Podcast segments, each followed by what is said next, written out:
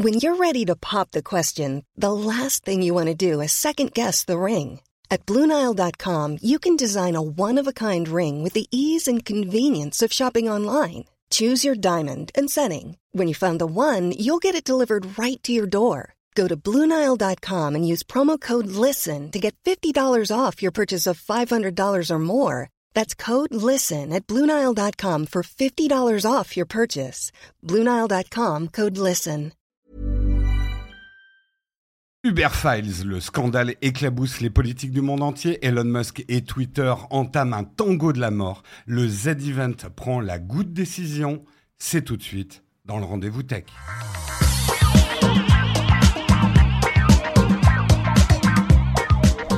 Bonjour à tous et à toutes. Nous sommes en juillet deux mille vingt-deux. Je ne suis pas Patrick Béja. Mais vous écoutez bien, le Rendez-vous Tech, effectivement, comme chaque année, l'équipe Naotech pirate le Rendez-vous Tech. Aha. Enfin, pirate, on laisse surtout Patrick partir en vacances. Oui, voilà. Nous le remplaçons un petit peu dans, dans l'économie participative, dont on va beaucoup parler dans cette émission. Euh, et j'ai avec moi mes merveilleux co-présentateurs de Naotech. Je veux bien sûr parler de Marion. Bonjour Marion, comment ça va ? Bonjour à tous, bah, ravi de vous retrouver pour euh, de nouveau débriefer de l'actualité tech. Ça me manquait un petit peu là avec les, les vacances d'été. Eh ben écoute, on, on est toujours sur le pont, les pirates sont toujours sur le pont. Tout à fait. Comment vas-tu Guillaume ? Mais ça va, une nuit un peu courte, il commence à faire chaud à Paris là. Eh oui. On souffre un petit peu, mais, euh, mais très heureux d'être là, c'est vrai que l'actu est bien, bien, bien tendax niveau mais, euh, tech. Mais on va là. bientôt filer à Amsterdam, nous pour la TwitchCon, où il fera ouais. plus frais. Quel plaisir, on, Quel s'é- plaisir. on, on s'échappe. Exactement, on s'échappe. exactement. En tout cas, merci à tous de nous rejoindre dans ce Rendez-vous Tech. On va essayer de pas trop changer les habitudes de ceux qui écoutent, mais bien évidemment, nous ne sommes pas Patrick Béja. We are not Patrick. Donc, il y aura probablement une ambiance différente. Et d'abord, une chose, c'est que euh, les sujets qu'on va aborder aujourd'hui, il y a pas mal de sujets qui vont toucher un petit peu à la politique, à la société, à ce genre de choses. Complètement. On ne va pas trop parler de hardware dans cette émission. On va plutôt être réseaux sociaux, implications sociales de la tech. Donc, ça peut en déconcerter certains. Mais c'est ça aussi le, le, mug, le mug, j'allais dire le mug. Aïe, aïe, le aïe. Rendez-vous tech de l'été. Oui, euh, oui on, ça va, change, on change un peu les habitudes. On va certainement partager un peu parfois des opinions politiques, mais on le fait avec respect. Tout à fait. En été, on va faire ses courses en slip de bain. Et ben, le Rendez-vous Tech, il est différent aussi en été. Cette phrase ne veut absolument rien dire. Je vous propose qu'on commence tout de suite parce qu'on a trois gros dossiers ce matin. On va parler effectivement des Uber Files dont tout le monde parle depuis deux jours. On va parler de Twitter et d'Elon Musk et on va parler du Z-Event. Ça va être nos trois gros dossiers. On va commencer avec les Uber Files. Alors, je vais prendre un, un peu la parole pour essayer de détricoter un petit peu mmh. cette histoire pour la rendre plus digeste, la couper en petits morceaux et en faire une brochette. Voilà, pour qu'on on puisse, faim, ça se voit. Pour que Marion et Guillaume puissent mâcher un petit peu euh, les sujets petit bout par petit bout, parce que c'est un fichier énorme.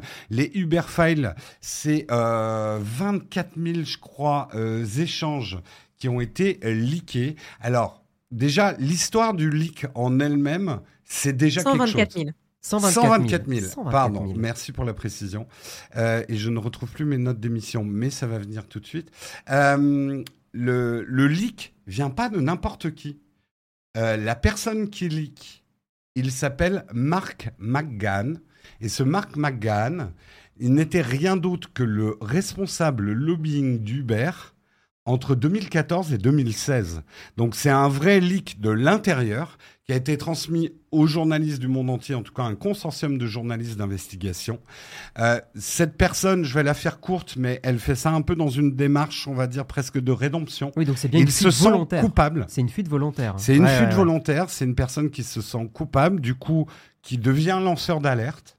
C'est une fuite qui concerne des échanges, surtout entre deux mille quatorze et deux mille dix-sept. Euh, au sein d'Uber. Donc ça, c'est quelque chose d'important à remettre en perspective. On ne parle pas forcément du Uber d'aujourd'hui, mais on parle du Uber Travis Kalanick, c'est-à-dire quand il y avait ce dirigeant-là. Après, il y a des implications sur le Uber d'aujourd'hui, mais mmh. en tout cas, le leak en lui-même ne concerne pas euh, des, des fichiers de, d'Uber aujourd'hui. Donc ça, c'est important à comprendre.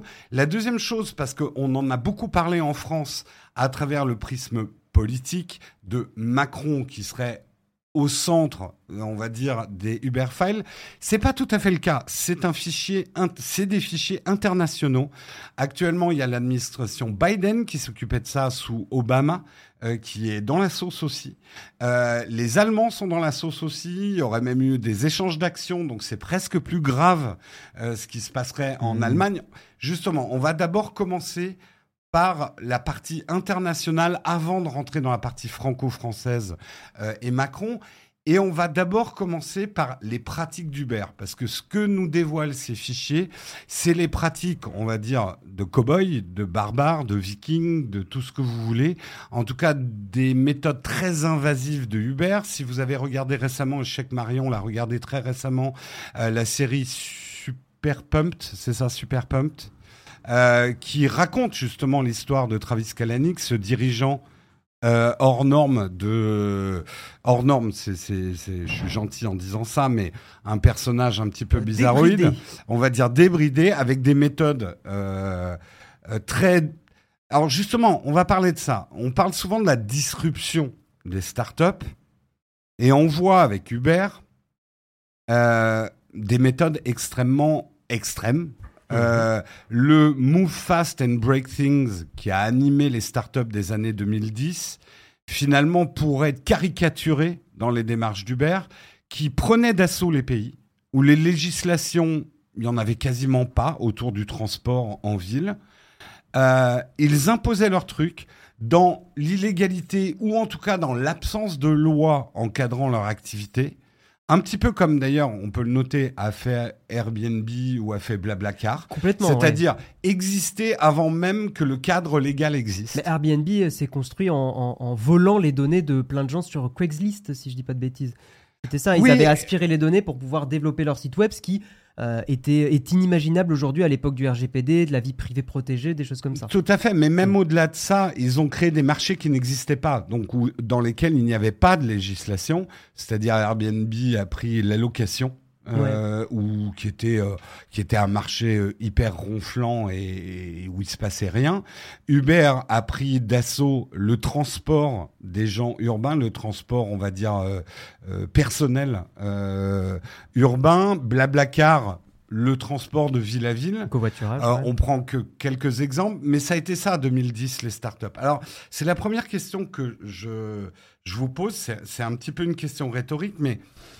Ces méthodes euh, qu'ont utilisées les startups dans les années deux mille dix pour prendre d'assaut les marchés, est-ce que justement, euh, elles ont fait plus de mal que de bien ?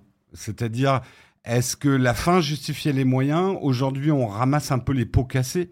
Euh, co- comment on pourrait tirer un bilan, en fait, de ce « move fast and break things » ? Marion, peut-être pour commencer ? Question, question simple, merci euh, Jérôme. De rien, de rien, ça, ça me fait plaisir. Euh... Non, en vrai, oui, bah, euh, qui veut réagir ? Non, mais je te, je te rejoins sur l'aspect que le principe des startups, c'est euh, d'identifier potentiellement des nouveaux business ou des nouvelles manières de répondre aux, aux besoins des, des, des utilisateurs et des nouvelles opportunités business. Et, et donc, ça tient au fait que des fois, le cadre légal n'existe pas euh, ou n'a pas prévu euh, ces cas-là. Euh, donc, euh, donc ça, c'est, c'est une chose. Et c'est ce sur lequel il, il joue, c'est, ce, c'est ces frontières, ces limites et cette législation qui n'existe pas encore qu'ils vont un petit peu bousculer. Mmh. Euh, et, et ça, ça s'est fait. Euh, et il y a aussi un intérêt de le faire pour le, le bien des utilisateurs au, au final. Euh, je veux dire, on est content d'avoir des euh, chauffeurs quand on prend une voiture qui euh, sont agréables, qui disent bonjour et qui euh, ne disent pas « Ah, je prends pas la carte bleue, surprise !» à la fin du trajet. Euh, donc ça, c'est quand même agréable. C'était un des problèmes qu'on avait notamment euh, à Paris. Je ne vais pas parler pour les autres villes parce que moi, je connaissais Paris. Euh, maintenant, euh, est-ce que la fin justifie les moyens ? Là, euh, je suis un petit peu plus modérée, euh, évidemment, euh, parce que lorsqu'il s'agit de mettre en danger euh, la vie euh, de personnes euh, ou euh, le, le revenu euh, et, et le moyen de vivre de certaines personnes, là, c'est un vrai problème. Euh, quand on va encourager la violence, euh, ce genre de choses, c'est un problème. Euh, mmh. Voilà, donc c'est peut-être une réponse un peu simpliste, mais, euh, mais on peut commencer par ça. Oui, c'est là où Uber, euh, de, de mon point de vue, par exemple, a pas mal, euh, d'une certaine façon, précarisé aussi le marché du, du, du taxi. Alors, je sais qu'il y a des gens qui vont trouver ça génial d'être dans faire du V T C, de pouvoir arrondir les fins de mois, et je trouve ça peut-être plutôt bien. Mais effectivement, on peut se rendre compte que, aussi que Uber a cassé une partie euh, historique du marché du travail en France. Et suivant ton prisme politique, tu vas le voir en bien ou en mal. Et c'est très compliqué de toute façon ce, ce débat de beurre et tout ça. Hein. Après, il y a le prisme politique, il y a aussi le prisme. Et bon, j'en parlais un petit peu avec Marion hier soir, donc je, je spoil un peu, mais quelque part, la situation des taxis avant Uber, c'était les utilisateurs qui se faisaient spoiler. Après mmh. Uber, c'est un peu les chauffeurs qui se font spoiler, un mais peu. Les utilisateurs sont ravis dans l'ensemble, globalement. Et ça va peut-être être ma deuxième question. Enfin, j'approfondis ah, un petit peu. J- ouais, juste pardon. Pour, pour, pour prendre un peu de recul là-dessus, euh, les chauffeurs avant, le nombre de licences disponibles euh, à Paris pour être chauffeur euh, était vraiment euh, très limité. Et le prix de revente euh, de ces licences, c'était pas à l'avantage des chauffeurs. Donc, il faut quand même un petit peu... Euh, je ne suis pas une experte hein, du, du marché euh, des taxis, et cetera. Mais le prix de cette plaque de, ta- de licence de taxi, elle, elle se revendait à des prix astronomiques. C'était deux cent cinquante mille euros, si je ne dis pas de bêtises. Ou... C'était ouais, voilà, vraiment dans des centaines de milliers à... d'euros. Maintenant, il y avait ouais, des voilà, enchères. Ils passaient leur vie à rembourser. Des enchères. Ouais, ouais. Non, mmh, c'est ça. Mmh. Donc, attention à se dire que euh, maintenant, c'est les chauffeurs qui se font avoir. Ce n'était pas non plus tout rose avant. Hein. Il y a, il y a une vrai. chose à noter aujourd'hui, et ça va être un peu la deuxième partie de ma question, c'est finalement tous ces Uber Files parlent de Uber avant deux mille dix-sept. Le Uber d'aujourd'hui, en tout cas avec le changement de dirigeant, et a adopté une philosophie complètement différente. Est-ce qu'on n'en entend plus trop parler en termes de scandale, Uber, depuis deux mille dix-sept ? Ça s'est calmé, en tout cas, largement calmé. Mais attends, ouais, je, non, je, te laisse finir, je te laisse finir. Jusqu'au bout, au, au bout de la question. Euh, on voit aussi, et ça, c'est un phénomène euh, parisien, mais on voit, par exemple, que G sept est en train de remonter. L'application G sept est de plus en plus à la mode. Les taxis, après un écrémage et après une adaptation au marché euh, nouveau... Euh, est en train, moi j'ai entendu quand même quelqu'un de la tech nous dire l'autre jour ah, maintenant je prends plus que des G sept, c'est vachement mieux que Uber. Oui. Donc quelque part la loi du marché de la concurrence a quelque part changé le marché. Est-ce que c'est un Est-ce que c'était un mal pour un bien ? Est-ce qu'on doit passer par ces disruptions de marché parfois violentes ? Est-ce qu'on Alors, c'est allé très loin, hein, parce qu'il y a eu des manifs, il y a eu des blessures, il y a même eu des morts, hein, dans le cas de, des mmh. chauffeurs Uber. Est-ce qu'on a besoin, en gros, un petit peu de ce côté, on chamboule tout pour, euh, pour que les marchés émergent ? En gros, si Uber avait attendu que la législation se mette en place pour exister, Uber n'aurait jamais existé. Est-ce que Uber, il faut revenir en arrière ? Est-ce qu'il faut arrêter Uber ? Je pose ces questions, ouais, Guillaume. Ouais, il y a mon... Euh... Il y a mon côté entrepreneur qui te répondrait oui, et il y a mon côté un mais peu... Mais oui, il y a quoi euh, oui, c'est bien de disrupter, de casser un peu des choses, mais il y a mon côté un peu de, de, de gauche, quoi, qui te dirait euh, à quel prix sur, euh, voilà, sur, le, sur, la, sur le travail, sur la protection des salariés. Tu dis qu'il n'y a pas de scandale depuis deux mille dix-sept, mais il y a quand même beaucoup de lectures plutôt à gauche cri- qui critiquent encore beaucoup le système Uber Eats, avec des livreurs à vélo, précaires, pas forcément protégés correctement. Donc Uber est quand même continuellement dans la sauce sur un spectre euh, d'analyse politique bien défini. Donc c'est en ça où euh, moi j'ai encore euh, un bilan assez euh, mitigé, voire négatif d'Uber. Je les, je les vois comme une société, euh, je ne vais pas dire le mal, ça serait très caricatural, mais je les vois beaucoup comme une société qui est euh, pas un modèle de, de, de société qui me plaît beaucoup, quoi. Même si je reconnais qu'effectivement ils ont bien changé le marché du taxi et il y avait besoin. Mais est-ce qu'il y avait vraiment besoin d'Uber pour améliorer les choses ?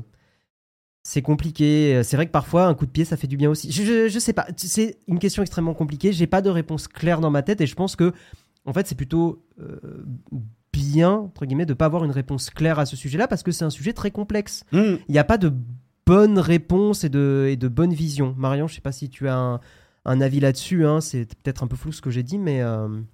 Moi, je pense que là où c'est positif, c'est qu'avant, il y avait un certain monopole. Euh, encore une fois, j'ai parlé de Paris parce que c'est celui que je connais, mais bon, euh, G sept était quand même en position euh, de monopole. Hein, euh, et ça, c'est jamais très bon, euh, ni pour les chauffeurs, ni pour les utilisateurs. Mmh. C'est bon que pour G sept. Euh, et c'est un vrai problème. Euh, moi, c'est mon avis euh, très personnel sur le, le sujet. Euh, Uber est pas euh, bon euh, est quand même un compétiteur, mais pas exactement sur le même euh, business model. Euh, encore une fois, m- moi je pense qu'on peut critiquer la méthode. Euh, je pense que euh, c'est quand même bien d'avoir de la compétition. Euh, certains chauffeurs Uber euh, sont ravis de leur indépendance et de pouvoir maîtriser leurs horaires, et cetera. Euh, d'autres, euh, en effet, quand tu as un pépin de santé qui arrive euh, ou un pépin euh, dans ta vie qui peut nous arriver, bah, ils ont beaucoup moins de protection euh, que euh, s'ils étaient euh, employés. Et ça, euh, c'est un problème. Et est-ce que peut-être la question n'est pas apportée sur le statut, euh, le statut de ces euh, travailleurs indépendants et améliorer euh, peut-être ce, strat- ce, ce statut de travailleur indépendant euh, et arrêter de tout penser euh, via le spectre C D I, quoi. Ou euh, auto-entreprise. Ouais, enfin... Ou auto-entreprise. Mais ouais. On n'est plus vraiment dans ce modèle de société où il n'y a qu'un type d'emploi qui est reconnu et validé et utilisé euh, par les gens. Maintenant, on a des méthodes de travail qui sont plus ou moins flexibles, des euh, statuts qui sont euh, plus ou moins flexibles. Et euh, est-ce que ce n'est pas plus intéressant d'essayer de comprendre un petit peu ces statuts, ces nouveaux modes de, tra- de travail pour euh, rester ouvert, mais en essayant de rester vrai à notre culture française euh, de, euh, de sécurité en cas de pépin. Mmh. Euh, je pense, encore une fois, c'est un avis très personnel, et, on, et là, on rentre un peu dans la politique. Je pense qu'on a un peu trop de sécurité d'emploi en France. Je pense que ça ne va pas plaire à Aïe, aïe, aïe, aïe, aïe euh, Non, non, non, va, non, mais je... Ça crispe, je, ça crispe le marché de, de, de l'emploi, et ça bloque la création de certaines entreprises aussi. C'est, ça rend aussi plus difficile de se lancer. D'un autre côté, ça protège un peu plus. Ça protège des personnes qui euh, s'assoient un petit peu dessus aussi, quoi, qui se confortent un peu avec, euh, avec cette sécurité. Donc, je pense qu'il faut trouver un peu le juste milieu euh, ici pour à la fois redynamiser euh, le, le, le, l'emploi euh, et, euh, et, et tout en gardant euh, une certaine sécurité quand tu as des pépins de la vie qui t'arrivent et que ça peut arriver à tout le monde. Euh, et ça, euh, voilà. C'est je pense qu'on... qu'on a cette culture très euh, deux, ouais. Pardon, solidarité en France qui est importante. Ce qu'on disait tous les deux, en fait, c'est vrai qu'un statut intermédiaire entre l'auto-entreprise et le C D I, le salariat, serait quelque chose qui pourrait être intéressant à, à, à créer, le, à développer en France. Le euh... problème, c'est qu'il y a un paradoxe français sur le travailleur indépendant, ce qu'on appelait autrefois le travailleur indépendant, maintenant c'est micro-entreprise, micro-B N C, mmh. et cetera. C'est un statut qui a toujours été un petit peu bâtard en France parce que pas vraiment apprécié de l'administration en général. C'est-à-dire, si tu rentres pas dans la case salariée, c'est compliqué. Bah, on te met beaucoup de bâtons dans les roues. Tu veux trouver un logement, t'es dans la merde. L'entreprise, euh, ouais, voilà. C'est mort. Euh, donc, euh, certains le voient comme un statut euh, trop protégé. Euh, euh, certains m'ont sorti sur Twitter hier que les gens qui étaient en micro-entreprise ne payaient pas de charges. Et bah, faux. Essayez la micro-entreprise, vous allez comprendre votre douleur. On paye même des droits auxquels on, des choses auxquelles on n'a pas droit euh, quand on est micro-entrepreneur. Donc, moi, je dis, plutôt que de se dire il faut que tout le monde soit salarié, ce qui bloquerait, scléroserait le marché euh, et le changement de, du, de la place du travail dans la vie des gens, tout ça évolue dans le monde. Il n'y a pas que la France. Hein. Mmh. Dans le monde, la place du travail dans nos vies change. Il faut aussi qu'on ait des statuts qui s'adaptent à ça. Mais ça ne veut pas dire que ce n'est pas pour ça qu'il faut balancer à la flotte Euh, toute notre protection sociale et euh, la protection du droit des gens qui travaillent. Mais un travailleur n'est pas uniquement un salarié. C'est presque le message euh, moderne qu'il faudrait faire passer au niveau du droit du travail. Oui. Du droit du travail. Le salarié n'est pas le seul et unique travailleur en France. Oui, en tout cas, enfin voilà. Après... Juste pour... Ouais. Vas-y, Marion, ouais, vas-y. Juste pour rebondir sur ce que disait euh, Guillaume, par contre, pour moi, la, justifie, la, la, la fin ne justifie pas les moyens. C'est-à-dire que dans le cas d'Uber, il y a eu des pratiques euh, mmh. qui euh, ont mis en danger euh, la, la vie euh, de... Dans, pas de leurs employés, parce que ce ne sont pas officiellement des employés Uber, mais de ces travailleurs-là. Et là, c'est un problème. C'est-à-dire qu'il y a eu un manque de respect, de considération et euh, de protection euh, de, de ces personnes-là euh, par... Euh, par euh, manque de considération, on l'a, on l'a vu, euh, on l'a vu par des déclarations de Travis Kalanick à l'époque. Hein, euh, il utilisait un petit peu ses, ses chauffeurs comme des, comme des pions. Il leur faisait signer euh, des, euh, des euh, euh, mince, euh, des contrats. Non, pas des contrats, mais euh, pour faire pression sur les politiques, des euh, des, euh, euh, des pétitions. Oui, merci. Des pétitions euh, pour faire pression sur les politiques, pour faire changer les lois, euh, et cetera, en se les mettant dans la poche euh, d'un côté. Et puis, de l'autre côté, ils augmentaient euh, les taux et baissaient la rémunération. Euh, de toute façon, ils n'avaient plus le choix, euh, et cetera. Enfin, il y a eu quand même euh, un, un manque de considération. On a vu comment ils ont pu, euh, ils étaient tentés d'orchestrer euh, la, la colère des, des chauffeurs pour, euh, pour lutter contre la colère des, ta- des chauffeurs de taxi euh, à Paris. Et ça, ça, ça aurait pu vraiment mmh. euh, dégénérer et, euh, et ça a dégénéré. Hein, non. Oui, il y a une grosse manif violente. Ça, ouais. ouais. Voilà, donc ça, c'est, pour moi, c'est euh, là où c'est inacceptable. Euh, et, euh, et je pense que c'est important qu'on en parle aujourd'hui. Je pense que c'est important qu'on reconnaisse euh, les débordements et qu'ils soient sanctionnés en tant que tels. Euh, mais euh, et il y a quelqu'un dans la chatroom qui disait tout à l'heure, je ne comprends pas, euh, euh, si tout allait bien chez Uber aujourd'hui, il n'y aurait pas ces, ces files qui seraient euh, euh, publiées. Pour moi, ce n'est pas euh, forcément lié. Euh, ouais, on rappelle... Uber, euh, y a eu... On rappelle quand même. Il y a eu certaines personnes qui ont été. Pardon, ouais. Juste pour terminer, il y a eu certaines personnes qui étaient, euh, qui faisaient partie euh, de la boîte à une certaine période, qui ont euh, permis ce genre de pratique et qui ont encouragé ce genre de pratique et qui ont mis à l'époque certaines personnes en, en, en danger. C'est celles-ci qui doivent pre- prendre la responsabilité de leurs actes. Euh, ça ne veut pas dire que Uber aujourd'hui, il faut tout jeter, quoi. Et il ne faut pas forcément sanctionner les pratiques d'aujourd'hui, alors qu'elles ne se sont peut-être pas euh, égales euh, à ce qui se faisait à l'époque. Là, je, je n'ai pas suivi Uber de, d'assez près pour, pour juger, mais, mais voilà. Donc, je pense que c'est ouais. intéressant quand même de revenir euh, sur ce qui s'est passé à l'époque et sur le fait qu'il ne faut pas forcément cautionner. Tu fais bien de le rappeler, parce que c'est vrai que ce n'est pas assez rappelé, mais c'est quand même, ces Uber Files concernent le Uber... on va dire deux mille quatorze deux mille seize, essentiellement. Ces pratiques, la fameuse killer switch dont on n'a pas dire, parlé, ouais. euh, quand même, ils allaient très loin. Hein. Ils avaient un système pour empêcher l'accès euh, aux, aux serveurs euh, dès qu'ils avaient un contrôle fiscal ou flé. C'est, c'est vraiment... Là, on est d'accord pour dire que... c'est illégal. Au niveau des startups, ce qu'a fait Uber entre globalement deux mille dix, deux mille seize, deux mille dix-sept, le départ de Travis Kalanick, ce ne sont pas des pratiques acceptables aujourd'hui, même avec la disruption qui est nécessaire mmh. à une, une startup. Ce n'est pas acceptable d'avoir des méthodes comme ça. Euh, on, si vous avez regardé la série, on voit, ils essaient, ils mentent à Apple en faisant du géofencing autour d'Apple pour que Apple Apple ne voit pas euh, certains sous-programmes de l'appli Uber. Ah ouais. C'est vraiment des brigands. Ouais. Euh, c'était mais, des mais brigands. C'est... En fait, ce que je trouve hyper intéressant, c'est que moi, j'étais assez fascinée par le génie par rapport à ça. Trouver des astuces euh, pour euh, pas permettre à Apple euh, de voir la vraie version de l'application euh, et pouvoir faire passer euh, sa, sa, sa bêta, qu'elle soit approuvée sur l'App Store. Euh, le, le principe de, d'avoir un... C'est le génie du mal, switch. Marion. Non, mais tu es attirée par le génie du mal. Attention. Non, je ne suis pas attirée. En fait, il y a, y a une notion, c'est le génie. Oui. Mais à comment, à quelle fin il est utilisé. Et on revient à la fin justifie les moyens, non. Ouais, euh, non. C'est-à-dire que certes, il y a du génie, mais il n'a pas été utilisé dans le bon sens, pour protéger les gens, pour améliorer euh, le service, euh, et pas que pour les end-users, pour faire plus de fric, euh, et cetera. C'est comment il a utilisé, et été utilisé ce génie qui, qui est un problème. On ra- on rappelle... Mais il y a quand même du génie. Ouais, on rappelle que le kill switch est totalement illégal, hein, c'est de l'obstruction à la justice oui, pure et dure. Hein. Pure et dure c'est oui, quand, c'est tu, as, quand tu as des policiers qui viennent perquisitionner, euh, si tu... c'est comme si tu mettais euh, tes dossiers dans un espèce de coffre-fort et tu fais « Oh, j'ai oublié le mot de passe !» C'est vraiment, euh, ouais, ouais, ouais, c'est ouais. vraiment ça. Hein. Et d'ailleurs, ils faisaient semblant, euh, les gars euh, chez, euh, chez Uber, ils faisaient semblant de dire « Oh, l'ordi, euh, il marche pas, je comprends pas », au point que ça devenait difficile de mentir. Il y a eu des témoignages là-dessus, ça devenait difficile pour eux de faire semblant que ça fonctionnait pas. C'est dire à quel point ils étaient euh, dans, non, leur, dans leur système, quoi. C'était dans leur système, et ça, c'était à la fois le, le charisme et le défaut de Travis Kalanick. Moi, je l'ai vu en conférence en deux mille quinze à l'O-Web. Mmh. C'est quelqu'un de fascinant. C'est, c'est indéniable. Il captivait la foule. Il a une manière de parler euh, passif-agressif. Mais le mec, clairement, est au-dessus des lois. Pour lui, les États n'existent pas. Mmh. Euh, même les États-Unis, rien à foutre.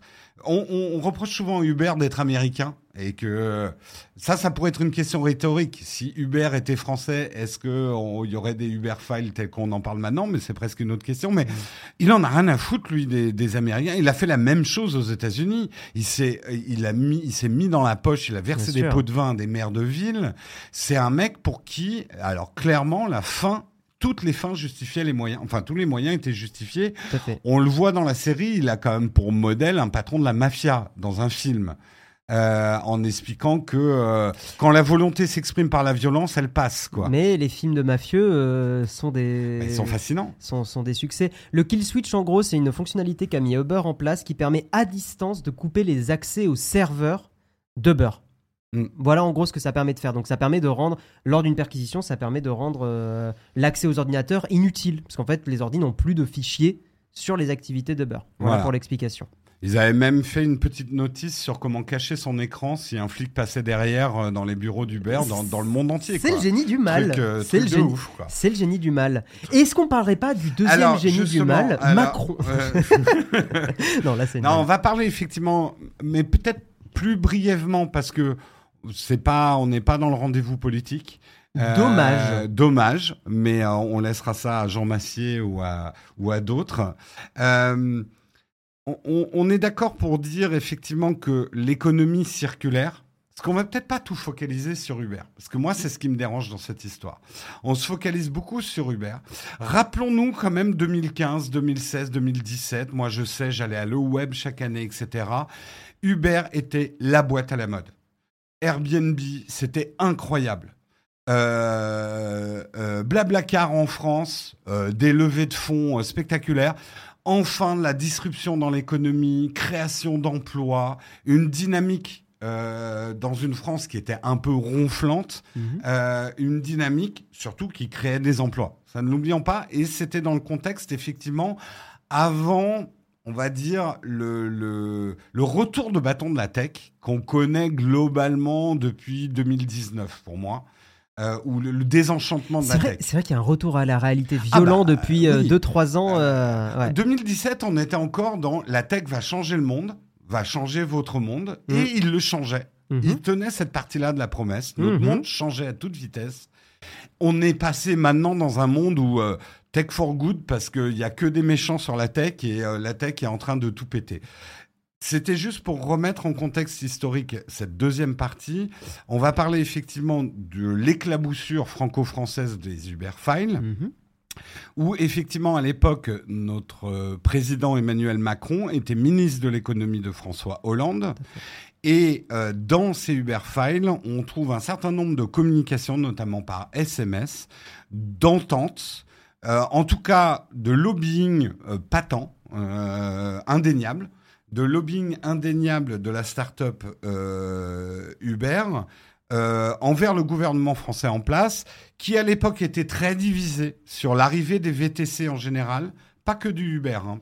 Il y avait aussi à l'époque le dossier BlaBlaCar, il y avait aussi le dossier euh, Airbnb euh, pour les grandes villes. Mmh. Donc en fait, c'était presque la position du gouvernement Hollande par rapport au, à l'économie collaborative. Uber était vu comme la peste à l'époque. Hein. Euh, par une partie du gouvernement. Par une, mais une grosse partie du gouvernement. Une grosse partie, une du, grosse gouvernement, partie du gouvernement, effectivement. Ouais, ouais.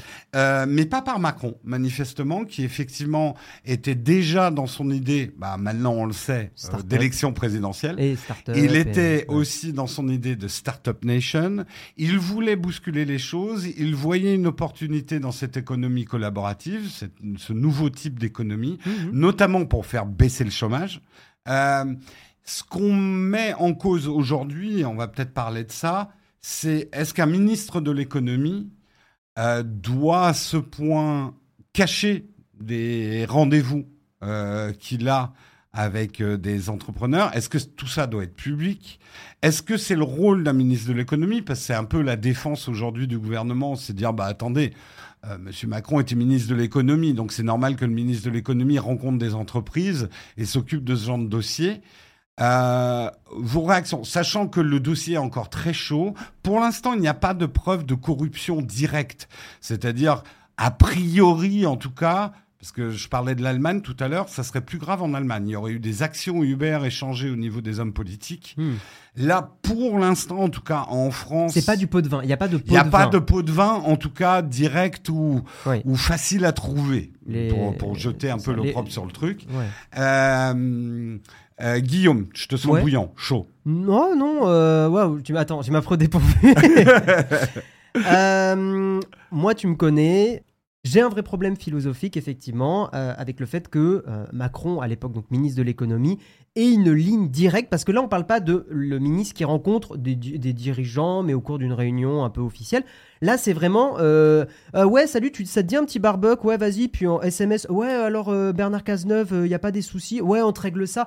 L'histoire aussi, c'est qu'il y a eu un arrêté préfectoral à Marseille qui interdisait les, les V T C, et en gros, le patron de Beurre euh, a envoyé un S M S à Macron en disant « Est-ce que tu peux t'occuper de ça ?»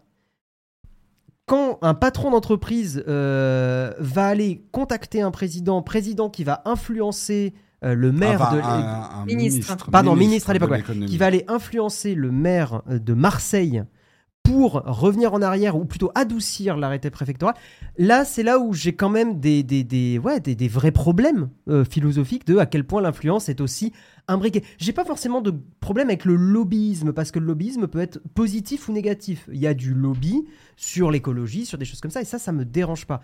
Mais à quel point ce, enfin ce lobbyisme là est trop trop imbriqué et c'est ça qui me dérange. Marion, je sais pas si tu as un avis euh, là là-dessus.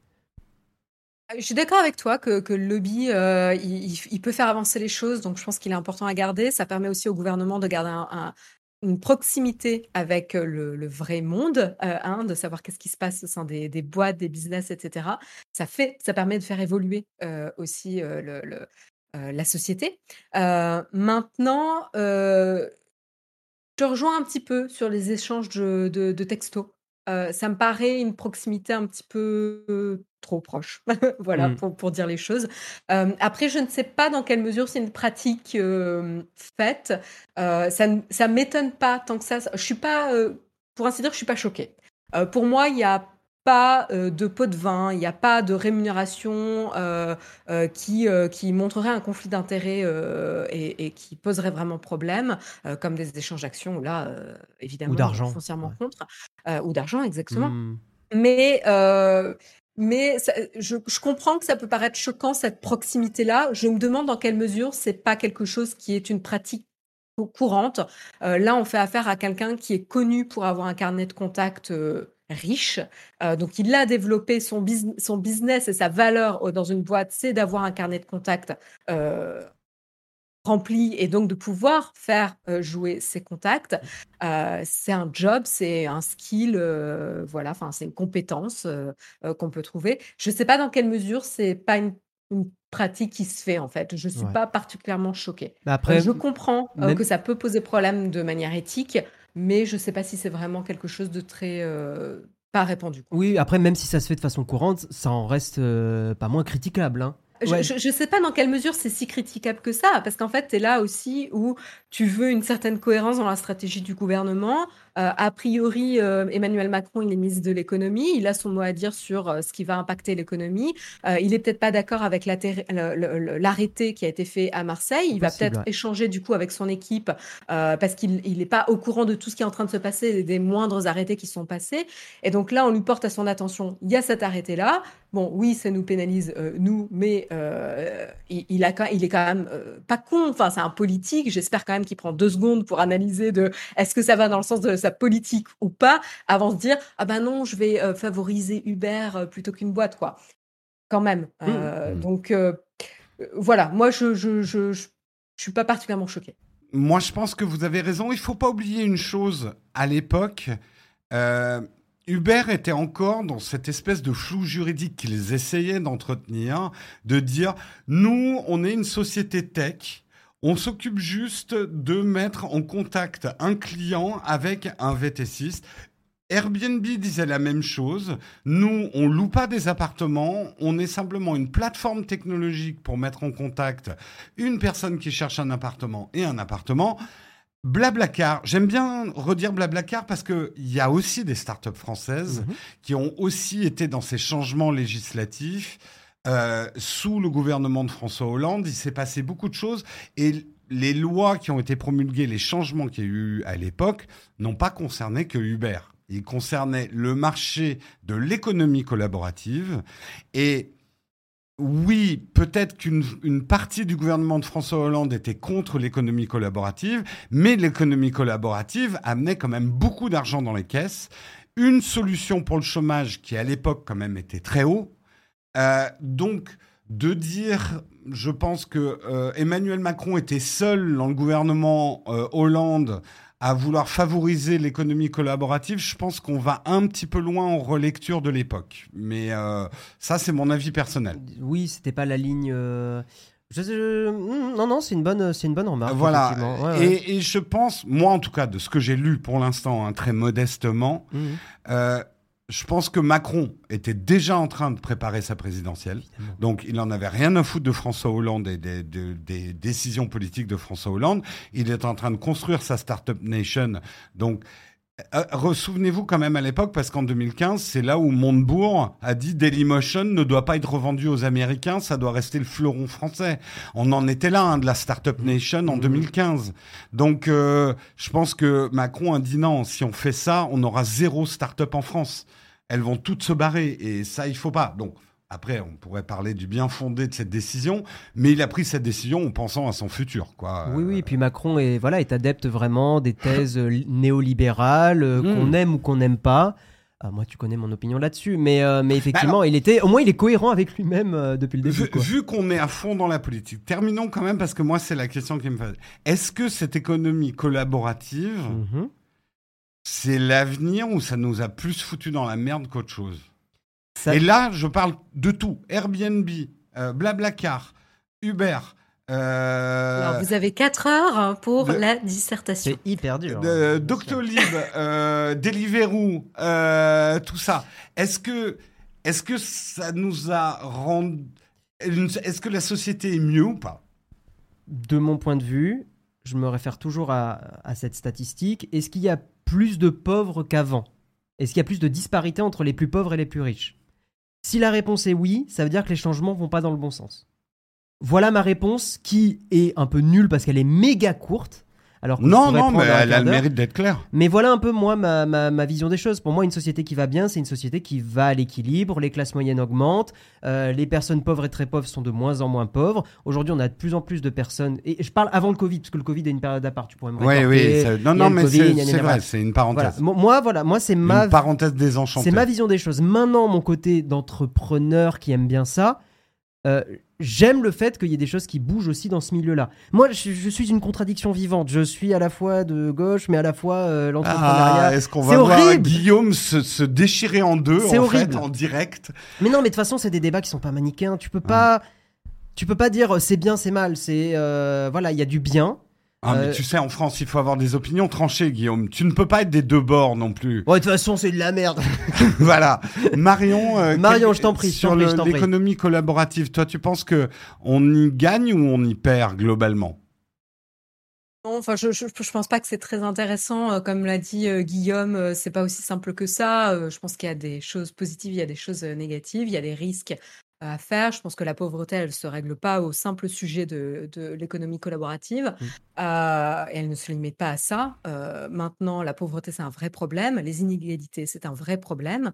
Euh, faire fuir euh, les plus riches, c'est un vrai problème aussi pour le pays. Euh, donc, euh, encore une fois, c'est une question d'équilibre à, à trouver. Euh, Mais, euh, mais peut-être qu'on peut passer euh, au, au sujet prochain, parce qu'il est quand même euh, presque cinquante.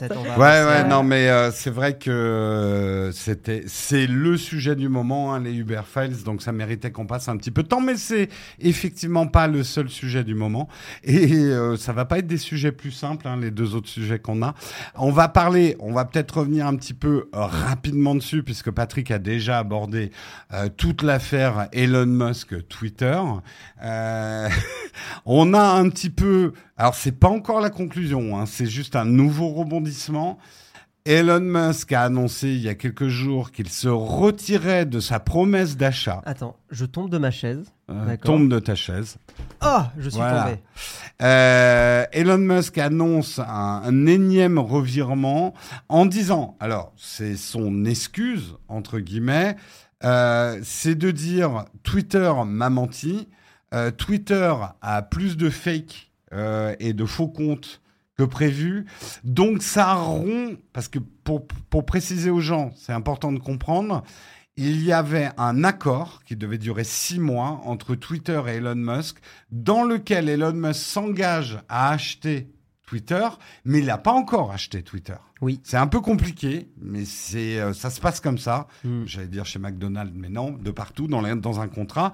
Donc, c'est un contrat de rachat dont il peut encore sortir s'il arrive à justifier que les conditions du contrat ne sont pas respectées. C'est ce qu'il tente. Et c'est ce qu'il tente mm-hmm. en disant « Twitter ment euh, sur les vrais chiffres ».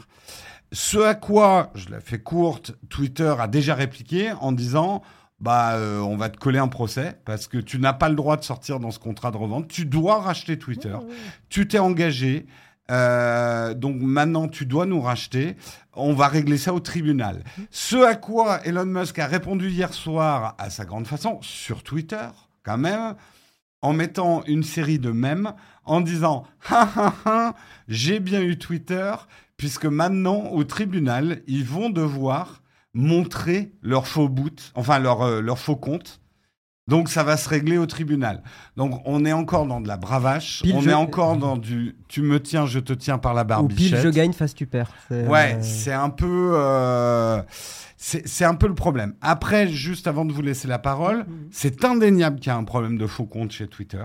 Encore récemment, on peut acheter des faux comptes Euh, sur Twitter, faire gonfler artificiellement son nombre d'abonnés. C'est très pratiqué par des influenceurs, par des célébrités, par des journalistes. C'est à peu près cinquante euros les mille faux comptes. Et il y a des gens qui sont implantés en France, qui vendent des faux comptes comme ça. Ils sont plus ou moins visibles. Euh, maintenant, il y en a qui sont assez doués pour faire des faux comptes, on va dire, de qualité. Donc, voilà. Est-ce, qu'est-ce, qu'est-ce, qu'est-ce que vous pensez de la situation, euh, Marion et Guillaume ? Est-ce que Elon Musk, euh, est-ce qu'on en a marre ? Tu veux commencer, Marion, ou je commence comme... si, si tu veux, je pense que si Elon Musk, est-ce qu'on en a marre ? euh, Oui. Oui, moi... Ces il... espèces de, de petites sorties euh, stupides sur, euh, sur Twitter, euh, inintéressantes. Enfin, franchement, euh... en fait, j'ai du mal... à comprendre la stratégie ici d'Elon Musk et en quoi ça va lui profiter. Est-ce qu'il a fait ça pour euh, faire baisser la valeur de Twitter et pouvoir con- continuer et poursuivre avec le rachat avec un meilleur prix derrière ? Euh, parce que là, en fait, il met vraiment Twitter en danger. Euh, lui qui disait qu'il appréciait énormément Twitter, il n'arrête pas de s'exprimer dessus, qu'on aime ou qu'on n'aime pas, euh, c'est une des personnalités ou des comptes les plus suivis sur, euh, sur Twitter.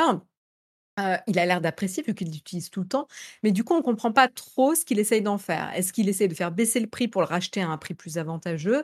Est-ce que euh, finalement, il s'est rendu compte que euh, ben, ça n'allait pas être aussi simple que ça ? euh, Mais euh, je pense quand même qu'il est euh, plus smart que ça. Je et pense sinon, pas, il n'en il il en serait pas... Je me demande, tu vois, moi, entre l'ego... Il a et, joué, il a et... perdu. Ouais, ouais, entre l'ego et le, le, le, le, les coups de sang qu'il peut avoir, est-ce qu'il a vraiment fait une connerie ici et il essaye de se rétracter ? Parce que, mine de rien, ça a un impact aussi sur la valorisation de ses autres boîtes. Hein, euh, parce que, bon, se dire que le C E O, il est splitté entre cinq compagnies, ça commence à bien faire. Mmh. Euh, en, en termes de gestion et même d'idées, de génération d'idées, il a beau avoir beaucoup d'idées, euh, euh, voilà, ça, ça fait quand même beaucoup. Donc... Euh, Ouais, moi, moi pour, pour continuer à dire, je, je, ça me fatigue en fait, ce genre de, de sortie un peu inutile. Euh, il met vraiment en danger euh, Twitter euh, ici. Euh, donc, euh, donc voilà, je, j'ai, j'ai du mal à comprendre un petit mmh. peu le jeu ici. Donc ça m'intéresse, Guillaume, d'avoir ton, ton avis. Moi, pas grand-chose à rajouter. Euh, je suis content qu'Elon Musk ne prenne pas la direction de Twitter pour une autre raison aussi, c'est que c'est quelqu'un qui prenait beaucoup la liberté d'expression. Euh, la fameuse liberté d'expression qu'en fait dès que tu l'actives ça fait ressortir les idées les plus puantes de l'humanité, euh, donc en fait je suis euh, voilà, moi pour l'instant je suis très très content de, de comment ça se déroule. Euh, je ne crois pas en la liberté d'expression pure et totale, je pense que c'est une euh, connerie. Euh, je crois beaucoup en une modération éclairée des choses, euh, parce que, parce que voilà, dès, que, dès qu'il y a de la liberté d'expression pure c'est, c'est, c'est, c'est l'enfer, euh, l'enfer des fesses quoi. Donc voilà, et Elon Musk prenait beaucoup ça. Maintenant, ce qu'on peut remarquer à Elon Musk, pour dire du positif sur le, sur le bonhomme, c'est compliqué, mais c'est un excellent rhétoricien. C'est quelqu'un qui a très très bien compris les codes d'Internet. Ça, c'est clarinette, comme j'aime bien le dire. Euh, il a, il a très bien compris tous les codes. Il a compris que tweeter en provoquant, ça marchait bien. L'indignation euh, est le moteur de Twitter. Il joue sur mmh. tous les codes classiques euh, du, euh, du, euh, de l'anti-héros. euh, très bad guy, l'anti-héros qui va se moquer du physique de Bill Gates, l'anti-héros euh, qui va attaquer des gens euh, sur Twitter, et cetera, et cetera. Et ça, il l'a très bien compris. Et dans notre société du spectacle, ça fonctionne. Et comme diraient euh, de grandes personnes, on vit dans une saucisse. Une saucisse, voilà. Tout à fait. Alors, Juste je... pour préciser euh, quelque chose, euh, Jack Dorsey n'est plus C E O de, de Twitter. Oui, hein, depuis longtemps. Un, oui. un certain temps, ouais. parce ouais. que j'ai vu des petits messages dans la chatroom. Donc, en fait, il n'y a pas de question de est-ce qu'il va partir, partir, ou et cetera. Il est déjà parti. Le... Non, et en plus... Euh, Vous pouvez, Jack il Do... est déjà parti, ouais. Jack Dorsey. C'est Parag Agrawal qui est C E O euh, de Twitter à l'heure actuelle. Tout à fait. Après, euh, Jack Dorsey était d'ailleurs plus dans le camp... Euh, de, d'Elon Musk, mais je pense qu'il était surtout dans le camp que Twitter ne doit pas être une entreprise. On, on approfondira, ou Patrick approfondira peut-être ça dans d'autres news, mais ça va être un peu ma dernière question sur, sur Twitter. Marion, sens-toi libre après ce sujet, si toi tu dois partir, nous on peut continuer l'émission, Guillaume et moi, tu nous dis, tu, tu mm-hmm. sois à l'aise par rapport à ça. C'est vrai qu'on a passé pas mal de temps sur le premier sujet. La question que je vais vous poser sur Twitter, euh, Twitter, on sait que c'est une entreprise extrêmement fragile, qui gagne très peu d'argent par rapport à son nombre d'utilisateurs, qui a du mal à recruter des nouveaux utilisateurs. Euh, est-ce que cette dernière bravache d'Elon Musk, qui a mis à mal les actions de Twitter, qui étaient déjà au plus bas, elles descendent maintenant dans les tréfonds de la bourse. Euh, je, moi, personnellement, je pense que Twitter n'a jamais été aussi proche de sa mort. Euh, honnêtement, les seuils de rentabilité sont au plus bas. Euh, ils vont devoir virer du monde, ça me paraît inéluctable. Euh, ils en ont déjà viré, hein, de toute façon. On voit que des dirigeants de Twitter sont en train de partir. Est-ce que vous pensez que, un, Twitter peut survivre à cette situation ? Et euh, deuxièmement, est-ce que Twitter doit survivre ? Mmh, oui et oui. Moi, je pense qu'à partir du moment où un réseau social a, a, a un, un tel impact sur la planète... Euh, parce qu'on est au-delà, par exemple, de Vine. On pourrait citer l'exemple de Vine qui, lui, est mort, machin. Mais c'est pas la même chose. Twitter est un outil mondialement utilisé, politique, euh, qui a des, des millions, euh, des milliards d'utilisateurs, je sais pas, mais des millions au moins d'utilisateurs. Rien que par ce fait-là, Twitter ne mourra pas. Peut-être qu'il va, il va, ça va être compliqué. Bah, euh, pas si, t'as, si t'as pas d'argent pour rentabiliser le serveur, il va mourir. Tout à fait. Mais oui. Il y aura toujours la possibilité de mettre un peu plus de publicité. Il y aura toujours des business models qui peuvent être réfléchis. En tout cas, par, par le fait que Twitter non, mais, ait de l'importance... Euh, excuse-moi de t'interrompre, mais tu fais une erreur qui est souvent faite, à mon avis, sur Internet. Parce qu'un truc a des utilisateurs, il peut pas mourir. Faux, c'est même le contraire. Plus tu as d'utilisateurs, plus ça te coûte cher de, d'avoir ton, mm-hmm. ton réseau social... Parce qu'un utilisateur, c'est de la bande passante, c'est, oui, oui, euh, c'est de la modération, donc c'est des coûts, en fait, avant d'être de la rentabilité. Mm-hmm. Donc, si tu ne trouves pas un business model et ajouter de la pub, tu ne peux pas le faire ad vitam aeternam. Je suis hein. d'accord. Voilà. Donc, je, c'est souvent une erreur qui est faite euh, par les gens, c'est de croire que parce qu'il y a beaucoup d'utilisateurs, euh, ça, ça va survivre. C'est le business moi, model qui compte. Hein. Ce n'est pas les utilisateurs, c'est plus l'influence qu'a ce réseau actuellement. Oui, mais ça ne rapporte pas d'argent, l'influence, directement. C'est... T'as besoin d'argent pour faire tourner une boîte Alors, comme ça. Je vais le dire différemment. Je ne crois pas en la mort de Twitter. D'accord. Je ne pense pas que ça, ça, me, ça mourra. Euh, je t'en prie, Marion, si tu veux réagir à ça. Euh, alors, la première question, c'était... Euh... c'était, est-ce que Twitter va survivre à cette situation ? Ouais. Et deuxièmement, euh, pense, est-ce qu'il je... doit survivre ? Sur, sur la première question, je suis d'accord avec toi. Je pense que Twitter était déjà dans une situation très précaire. Ils avaient accéléré notamment sur euh, les, les mises à jour, les nouvelles fonctionnalités pour euh, à la fois euh, protéger euh, certaines paroles et certaines minorités sur le réseau social et à la fois développer le, le business model de, de la plateforme. Et c'est bien parce qu'ils avaient, euh, depuis des nombreuses années où on se demandait qu'est-ce qu'ils faisaient, bah là, ils, ils commençaient vraiment à, à délivrer. Le problème avec toute cette affaire, c'est qu'en fait, euh, ça défocus l'équipe, quoi. Euh, ouais. Je veux dire, euh, en fait, au lieu de faire ton travail, euh, t'es là en train de réfléchir, mais qu'est-ce que ça veut dire si Elon Musk devient C E O ? Ça veut dire quoi pour, euh, pour je travaillais en remote, le mec est contre le remote, euh, enfin, je travaillais à distance, le mec est contre le travail à distance, euh, et cetera. Et donc, en fait, ça ne fait que euh, casser la concentration et le focus des équipes quand ils n'ont vraiment pas besoin de ça. Euh, et donc c'est un vrai danger, c'est le pire que tu peux faire à, à une boîte qui doit bouger vite, c'est euh, de ne pas être concentrer euh, sur tes objectifs euh, les plus importants, quoi. Euh, et, euh, et donc euh, là, ils sont en train de faire pareil euh, avec le, le procès. C'est encore quelque chose qui va euh, casser le focus des, des équipes, ouais, ouais. ralentir. Euh, et donc, ça va, met vraiment Twitter en danger. Euh, maintenant, sur est-ce que euh, Twitter devrait euh, survivre ? Euh, j'ai, c'est, c'est difficile comme question. Je ne sais même pas si j'ai un avis euh, dessus. Euh, moi, honnêtement, je ne m'exprime plus sur, euh, sur Twitter. Je, je, j'ai, franchement, euh, je trouve ça tellement facile de tomber dans une polémique euh, dès que tu commences à, à exprimer ton, ta propre opinion. Euh, Moi, je, voudrais... je, je trouve ça de plus en plus intimidant euh, de s'exprimer sur, euh, sur Twitter. Et donc, euh, si vous regardez mon compte Twitter, je, je ne fais que retweeter ouais, ou des ouais. tweets gentils. Moi, je, il y a beaucoup. Donc, de, je trouve ça dommage. Beaucoup de gens qui disent que Twitter c'est le mal, Twitter c'est pas bien dans le dans le chat. Je vous comprends. Vous oubliez peut-être que quand même Twitter a permis des cho- des avancées sociales, en tout cas dans nos pays euh, occidentaux, euh, mais des avancées euh, sociales incroyables. On peut penser à MeToo par exemple. C'est un mouvement qui ne qui euh, n'aurait jamais euh, été né. Est-ce, qu'il, est-ce qu'il n'aurait pas Twitter. Pu naître sur d'autres réseaux sociaux ? Je n'y crois pas une seule seconde. En fait, moi, le problème euh, Twitter, et c'est, c'est là où je rejoins Jack Dorsey. En fait, Twitter ne devrait pas être une entreprise. Oui. C'est-à-dire que Twitter, du, du fait même de son fonctionnement, ne sera jamais un bon business, euh, comme à les Facebook, Instagram et tout ça, qui sont des usines à cash, donc qui peuvent grossir, qui peuvent investir de l'argent, qui peuvent continuer à progresser. Twitter devrait être une assoce, Twitter devrait être une fondation, Twitter devrait être comme Wikipédia. Euh, Twitter ouais. et Jack Dorsey va dans ce sens-là. Il aimerait que Twitter ne soit plus une entreprise, ne soit pas une entreprise déjà dans le public, c'est-à-dire il veut l'enlever de la bourse. Mm. Ça, c'est la première étape. Et ça, je pense que oui. Pourquoi ? Parce que Twitter ne résistera jamais à des actionnaires. C'est pas une boîte pour faire de l'argent. Je suis d'accord avec toi. Mmh.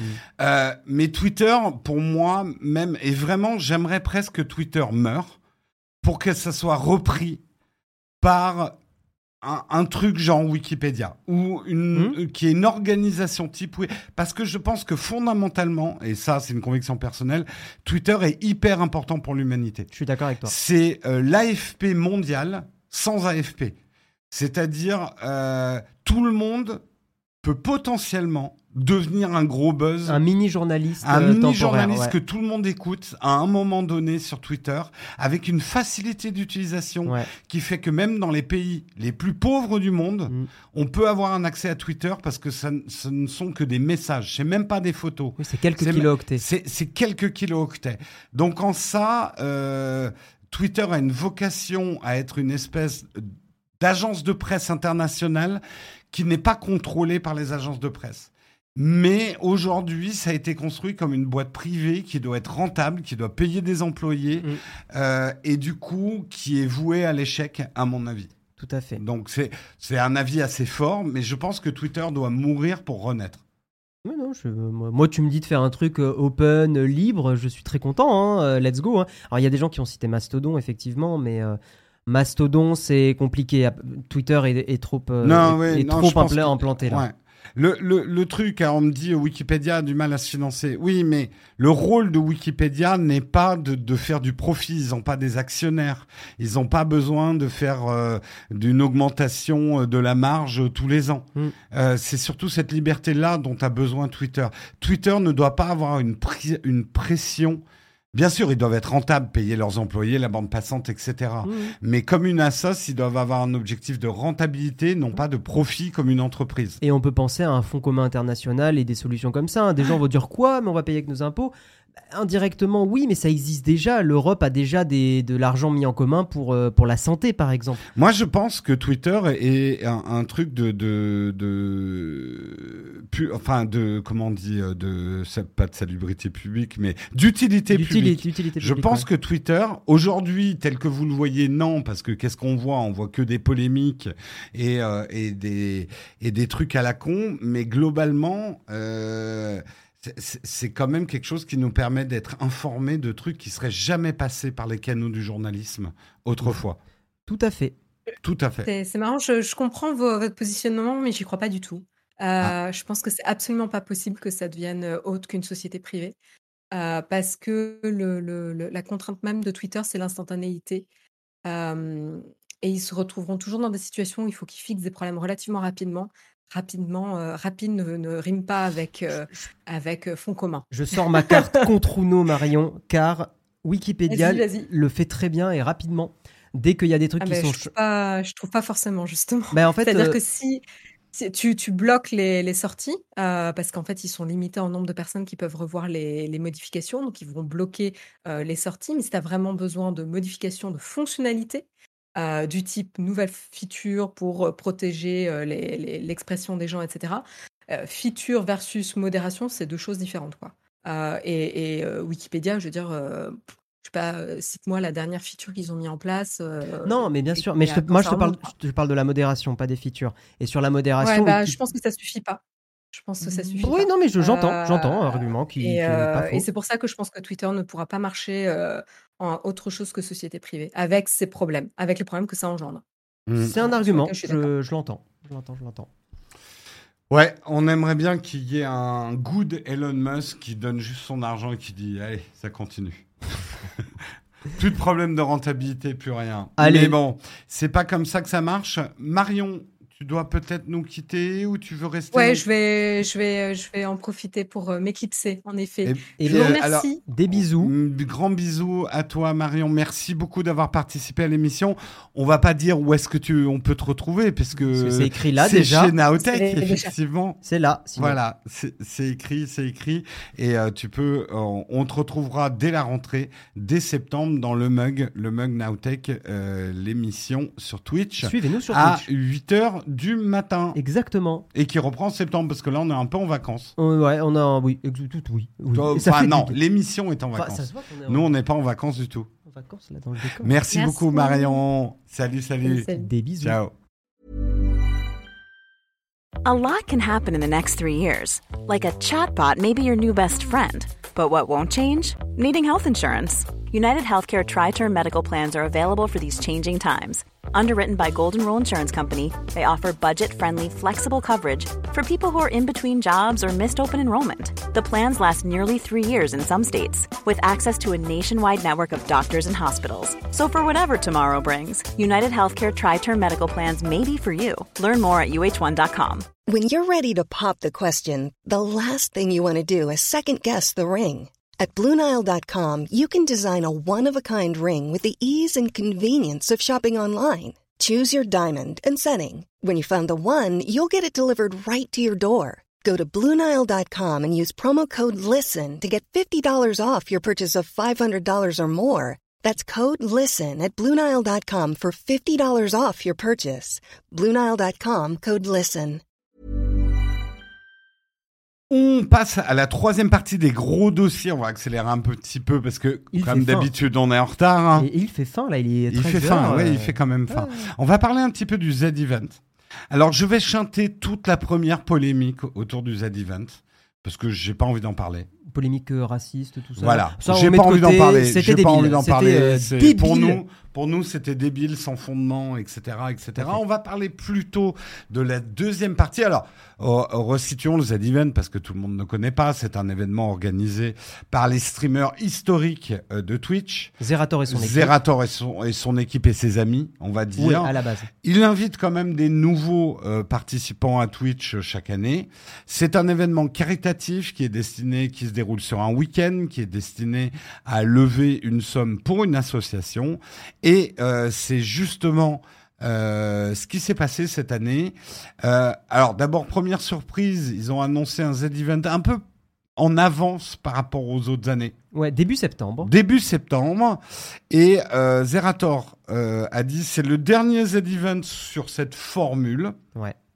Et pour ce dernier euh, Z-Event, euh, j'aimerais que ça soit une cause écologique. Ce qui est très bien. Et c'est pour ça que nous avons pris comme association pour le Z-Event, où iront les fonds, Good Planet. Aïe.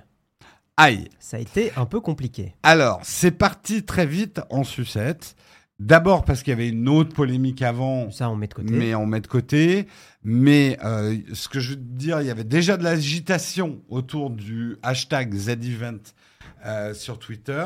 Beaucoup se sont emparés effectivement de Good Planet euh, en disant mais cette association est toxique, c'est pas une bonne association. Euh, Plusieurs raisons à ça étaient invoquées. Euh, la présence de Yann Arthus Bertrand, le, le photographe... Faisait grincer des dents. Faisait grincer des dents parce que c'est quelqu'un, même s'il y a des démentis depuis, euh, qui aurait euh, un peu cautionné euh, la Coupe du Monde au Qatar, qui oui. va être la Coupe du Monde la Tout plus polluante, la Coupe du Monde de la pollution. Ah, de euh, puissance mille. Hein, pour un mec euh, euh, à la tête d'une entreprise, euh, d'une, d'une association écologique, c'est un peu compliqué. De toute façon, à bon, il a bon, dé... après il a démenti, hein. il a dit, il a démenti, mais bon, c'est pas la première polémique autour de Yann Arthus, Arthus Bert... Bertrand. Bertrand, c'est quelqu'un qui va, qui sait qu'il faut des grosses sommes d'argent pour l'écologie, mm. qui du coup fait des compromis pour avoir des grosses sommes d'argent pour l'écologie.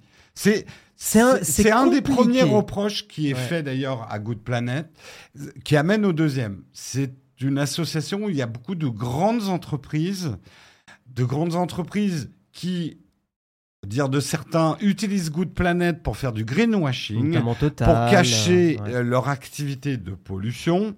Alors, on, je fais l'avocat... Patrick le fait très bien. Je fais l'avocat du diable. Je mets... Bonjour, monsieur l'avocat voilà, du diable. Comment allez-vous ? Ma, ma petite euh, cravate rouge. Vous là. Êtes bien habillé. Oh, je suis l'avocat du diable. Le, diable, le diable s'habille en soixante-quatre. En soixante-quatre. Ça devrait être soixante-six, en fait. Exactement. six cent soixante-six. six cent soixante-six, très bon. Euh, je suis l'avocat du diable. Euh, Good Planet est une grosse association sur l'écologie qui gère des gros fonds. Et pour ça, oui, ils ont besoin des grosses entreprises. Donc, je pose juste la question. Une grosse entreprise qui pollue, il vaut mieux qu'elle ne donne pas d'argent à une association écologique ou qu'elle en donne quand même ? Je pose juste la question naïvement. Et c'est une question très compliquée, monsieur l'avocat du diable. Voilà. Est-ce que Total ne doit pas donner d'argent à des associations ? Alors, si derrière, c'est uniquement pour communiquer, genre Total vert, regardez, on est chez Good Planet, là, je suis d'accord, c'est du greenwashing éhonté, mais dans l'absolu... Est-ce qu'on doit empêcher une entreprise comme Total, qui est une entreprise polluante, de verser une partie d'argent à des associations écologiques ? C'est une... Des... Ah, tu t'y attendais non, pas, non, celle-là ? Si, bien sûr que si. euh, a priori, moi, c'est là où euh, mes lectures, beaucoup d'experts euh, et de militants et militantes euh, qui se sont renseignés sur Total disent que bon, c'est très greenwashing, quoi. Oui. Mais c'est une lecture. Après, il y a des gens qui n'auront pas cette lecture-là. Et, et certains me diront, ouais, aussi. Mais c'est de l'argent quand même. Pour la cause écologique. C'est compliqué. C'est compliqué. Mais il y a un autre truc pour Good Planet, c'est tout le délire autour de la biodynamie. Oui, alors ça, c'est voilà. la troisième polémique qui, à mon avis, est pour... celle qui a vraiment fait euh, vaciller Zerator. C'est la goutte d'eau qui a vraiment... Euh... Ouais, puis je pense ouais. que là, on est dans un domaine surtout... Euh, on, est, on est encore dans le Covid et tout ça, les complotistes. Il y a cette histoire de, de, la, du, de la biodynamie. Alors... Pour pas rentrer dans la polémique, parce que honnêtement, j'ai découvert un peu, comme tout le monde, ce qu'était la biodynamie. Je connaissais pas du tout. Non plus. Mais alors, ça a l'air d'être une méthode qui est pas mal employée euh, chez les viticoles, en tout cas. Mais qui n'est basée sur qui n'est basée sur aucune preuve scientifique. Aucune preuve scientifique, avec des trucs. Alors, c'est sûr quand on décrit comme ça, ça fait un peu euh, chamanisme. Genre, c'est des cornes de vache qu'on remplit soit avec de la bouse, soit avec un autre truc qu'on qu'on plante et après on récupère le terreau mmh. et selon quoi ça favorise un peu des énergies cosmiques. Alors c'est vrai que vu comme je le décris, on est là, euh, euh, pour ceux de ma génération, on appelait ça la pierre Farouche du Nord, qui est un vieux sketch des nuls. Euh, voilà, très ésotérique on va dire. Euh, et le problème c'est qu'en plus c'est un mouvement assez sectaire. Oui, qui est mis euh, sur le site de, qui est du gouvernement. Mis sur hein. le site du gouvernement. Comme une secte. Truc sectaire. Et du coup, je résume, Good Planet, gros bad buzz, ouais. repris par tout Twitter.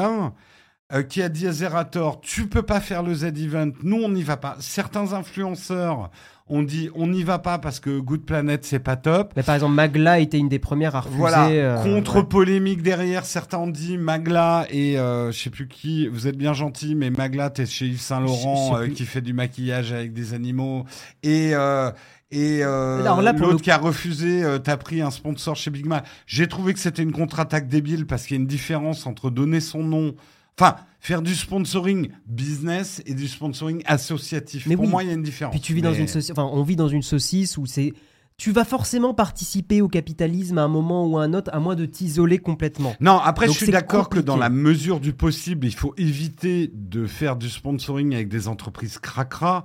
Mais si on doit trouver que des entreprises qui font que des bonnes choses, t'en trouveras zéro. T'en trouveras quasiment jamais. T'en trou...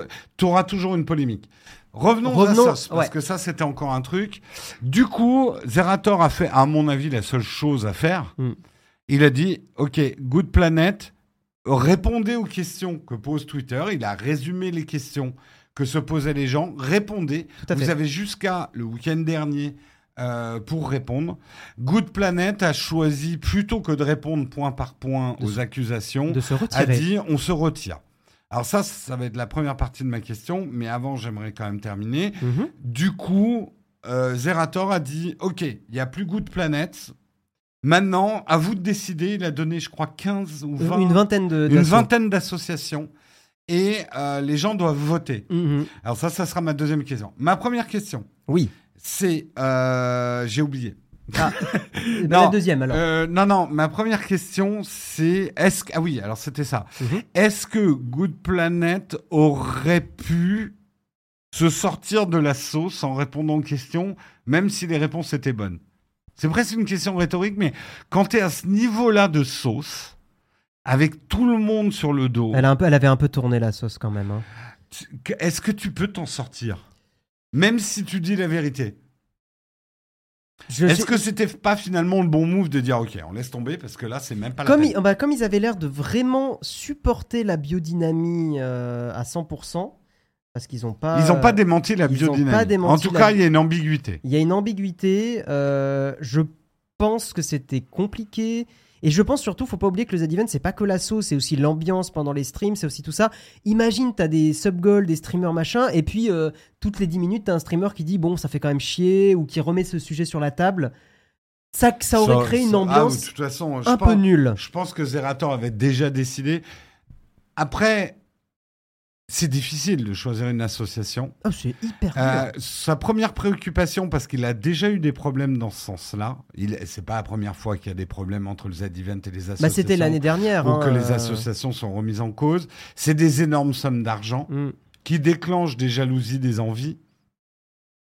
Toutes les assos ont des détracteurs, et pas que des tracteurs, des détracteurs aussi. Dommage, parce que l'écologie, les tracteurs, il y, hein. y a un truc à faire. Il ouais, y a un truc à faire. Mais toute association a des détracteurs. Tu ne prends que... Tu prends Greenpeace, tu prends Sea Shepherd, tu prends...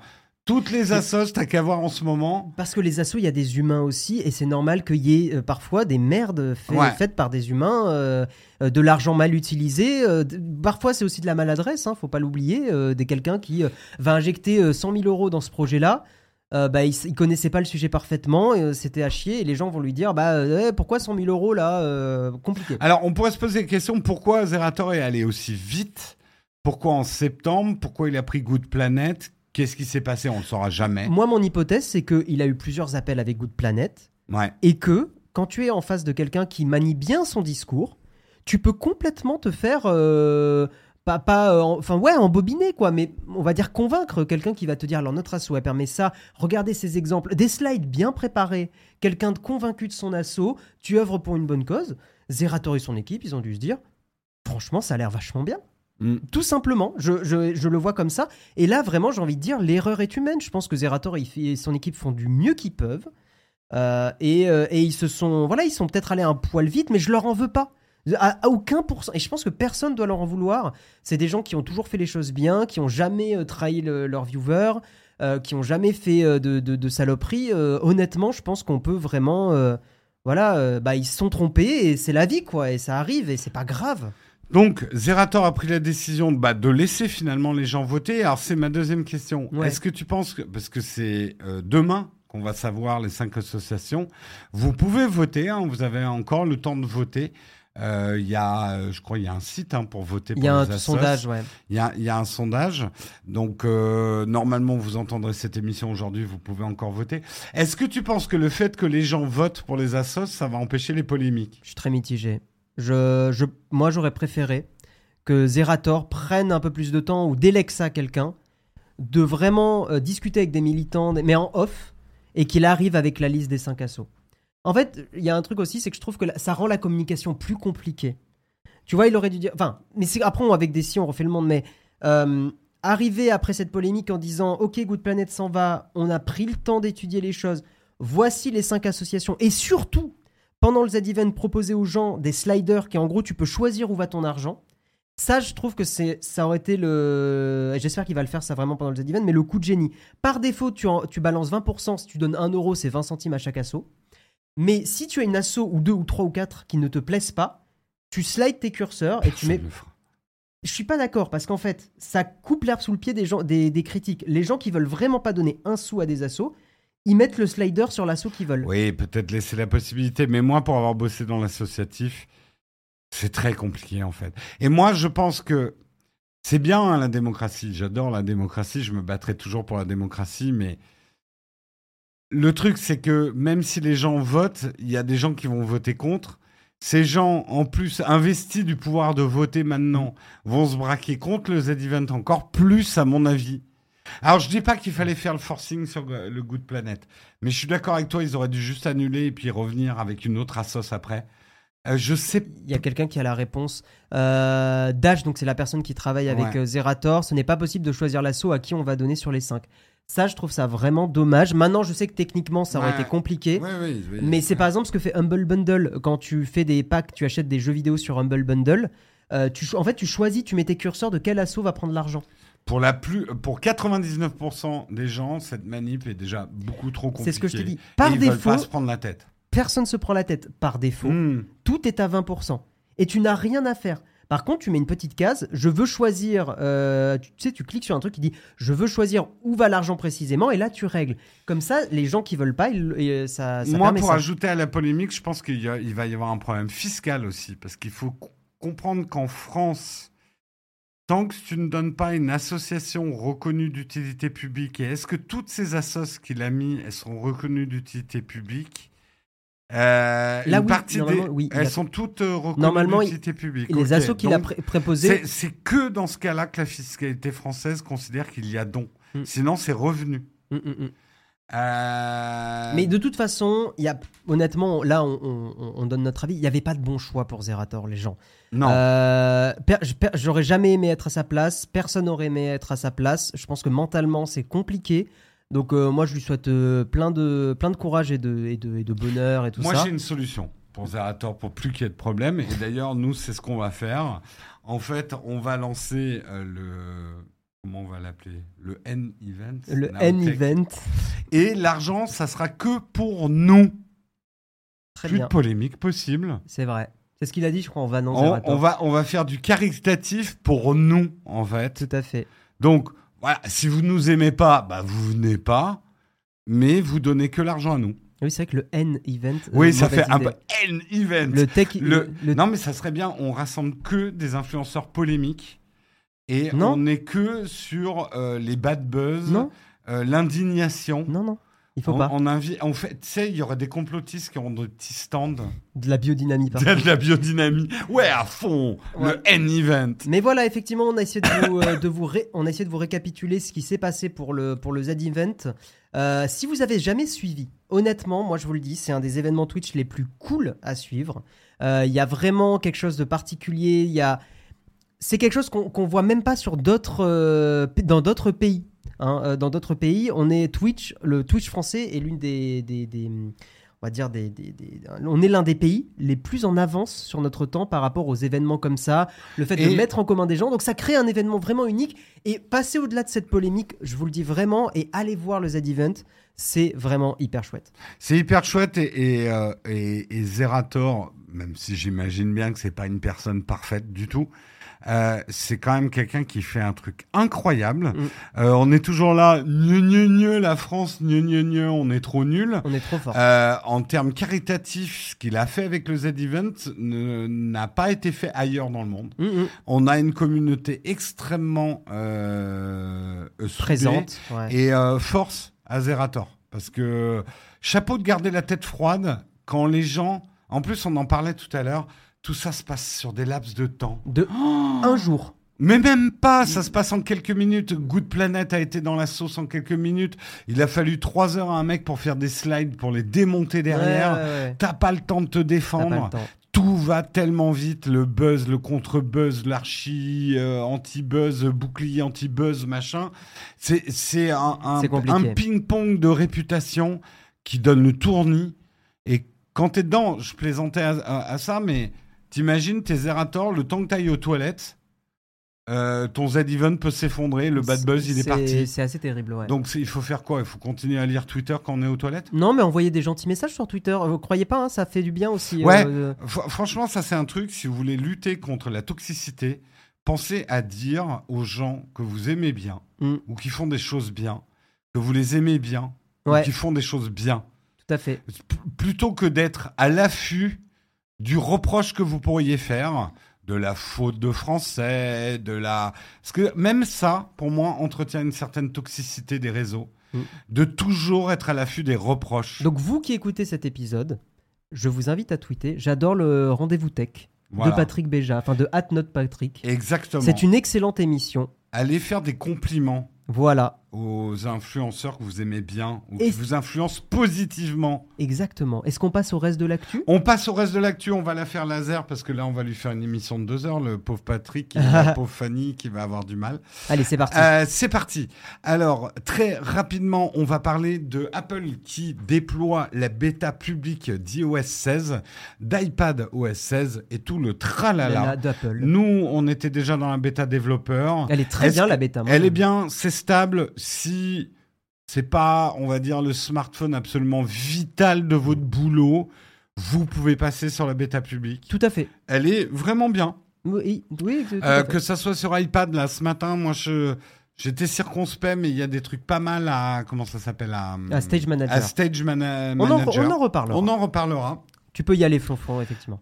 Euh, franchement, vous pouvez y aller. La, ouais. la bêta, à moins que vraiment votre smartphone soit à l'entreprise mmh. et que ça soit délicat, vous pouvez y aller.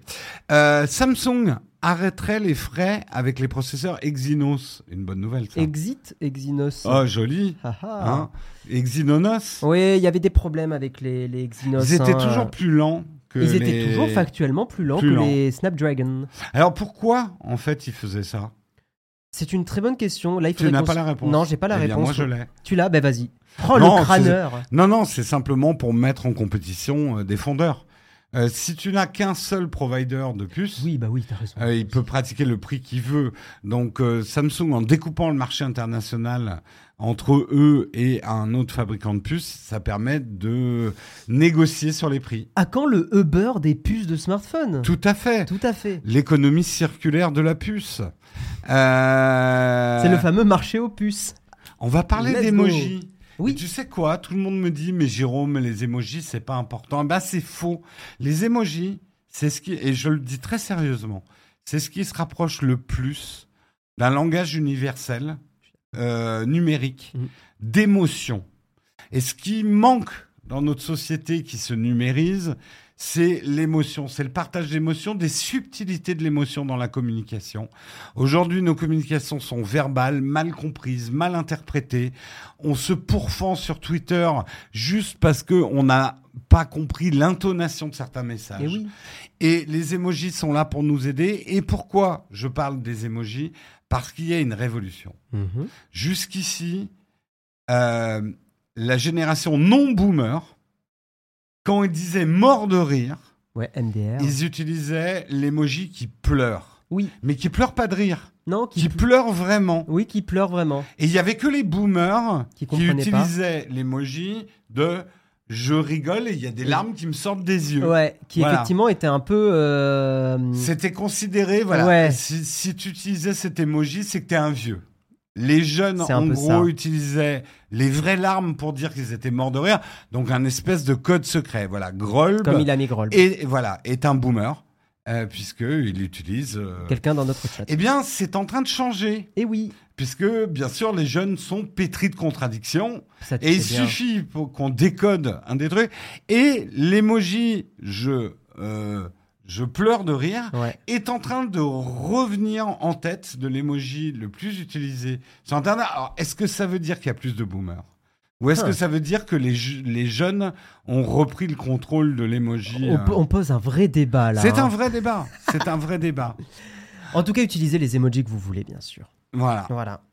Euh, ma mère utilise pas. Alors moi, je sais que euh, on m'a pas mal reproché dans ma famille, les jeunes de ma famille. Jérôme, tu mets trop de clins d'œil partout. Oui, parce que le clin d'œil est un peu coquinou, euh, je trouve, l'emoji clin d'œil. Ouais, moi, ça veut dire deuxième degré pour moi. Si tu envoies clin d'œil... C'est wink, quoi. Bah, si tu envoies clin d'œil et aubergine en même temps... Bah, ah oui, non, mais... Bah, je, bah, non, ne le fais pas. Même. Non, mais je suis d'accord, mais quand même. Non, mais je... Oui, mais wink, pour appuyer... Moi, je ponctue beaucoup avec le wink. Genre, je rigole. Bah ouais, mais pour moi, c'est pas l'emoji du je rigole. Alors, donc. C'est quoi l'emoji du je rigole ? C'est, c'est euh... quoi l'emoji du second degré ? Pour moi, l'emoji du second degré, c'est celle qui fait un bisou comme ça, là. Ah non, bisous, moi, c'est je t'envoie de l'amour. Eh ben moi, pour moi, c'est l'emoji genre... Ah, genre... c'est pour ça que tu m'envoies toujours de, mo- de je l'amour. Je t'envoie des bisous, exactement. Aïe, aïe, aïe, exactement, aïe, exactement. Aïe, aïe, aïe. Euh, et on euh, va bientôt terminer. Encore deux petites brèves. Pourquoi Facebook et Instagram pourraient ne plus fonctionner en Europe cet été ? Scandale. Est-ce qu'on n'aura plus de Facebook c'est et quoi, d'Instagram ? R G P D, loi européenne de protection. Et c'est en Irlande.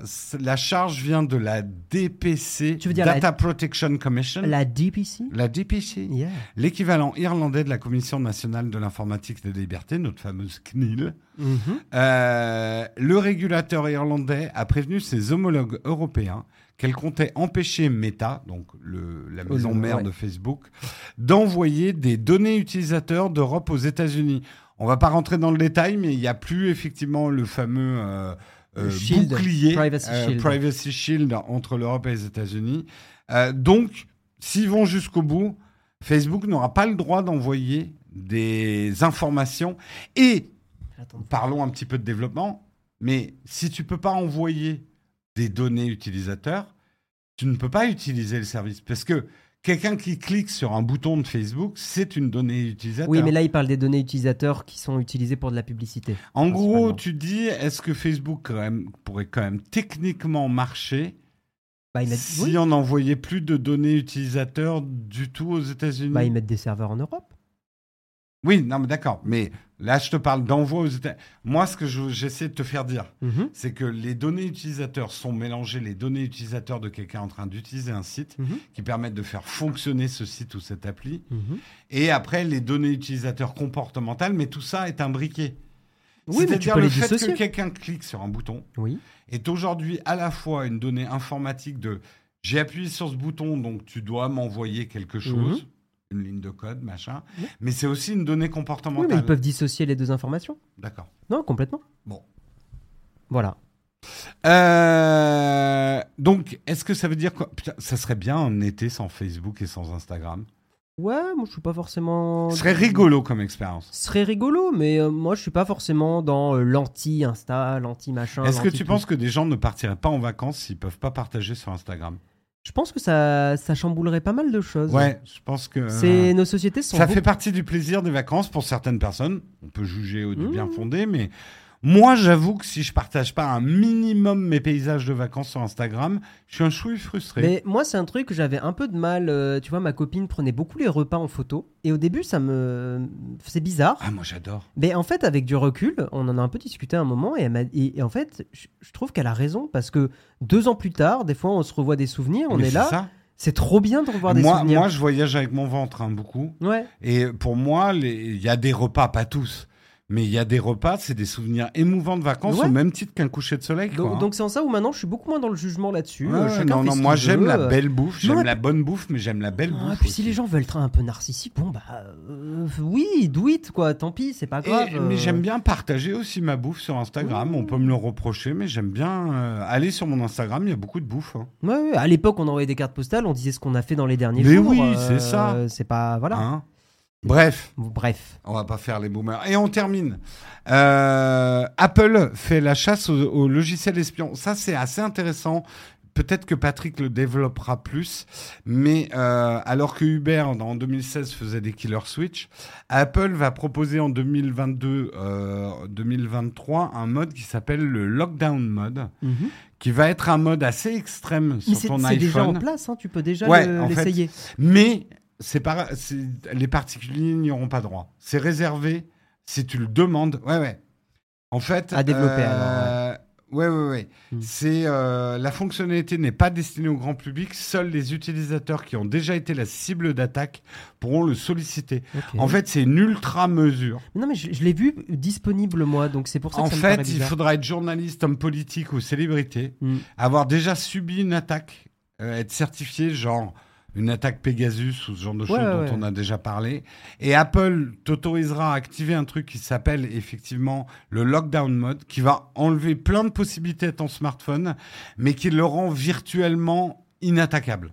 Ouais, enfin ça réduit beaucoup les surfaces d'attaque, notamment voilà. pour donner un exemple pour que vous, vous l'imaginiez. Euh, quand tu ouvres ta messagerie, tes S M S, ça ne chargera pas du tout euh, des images ou des choses comme ça par défaut.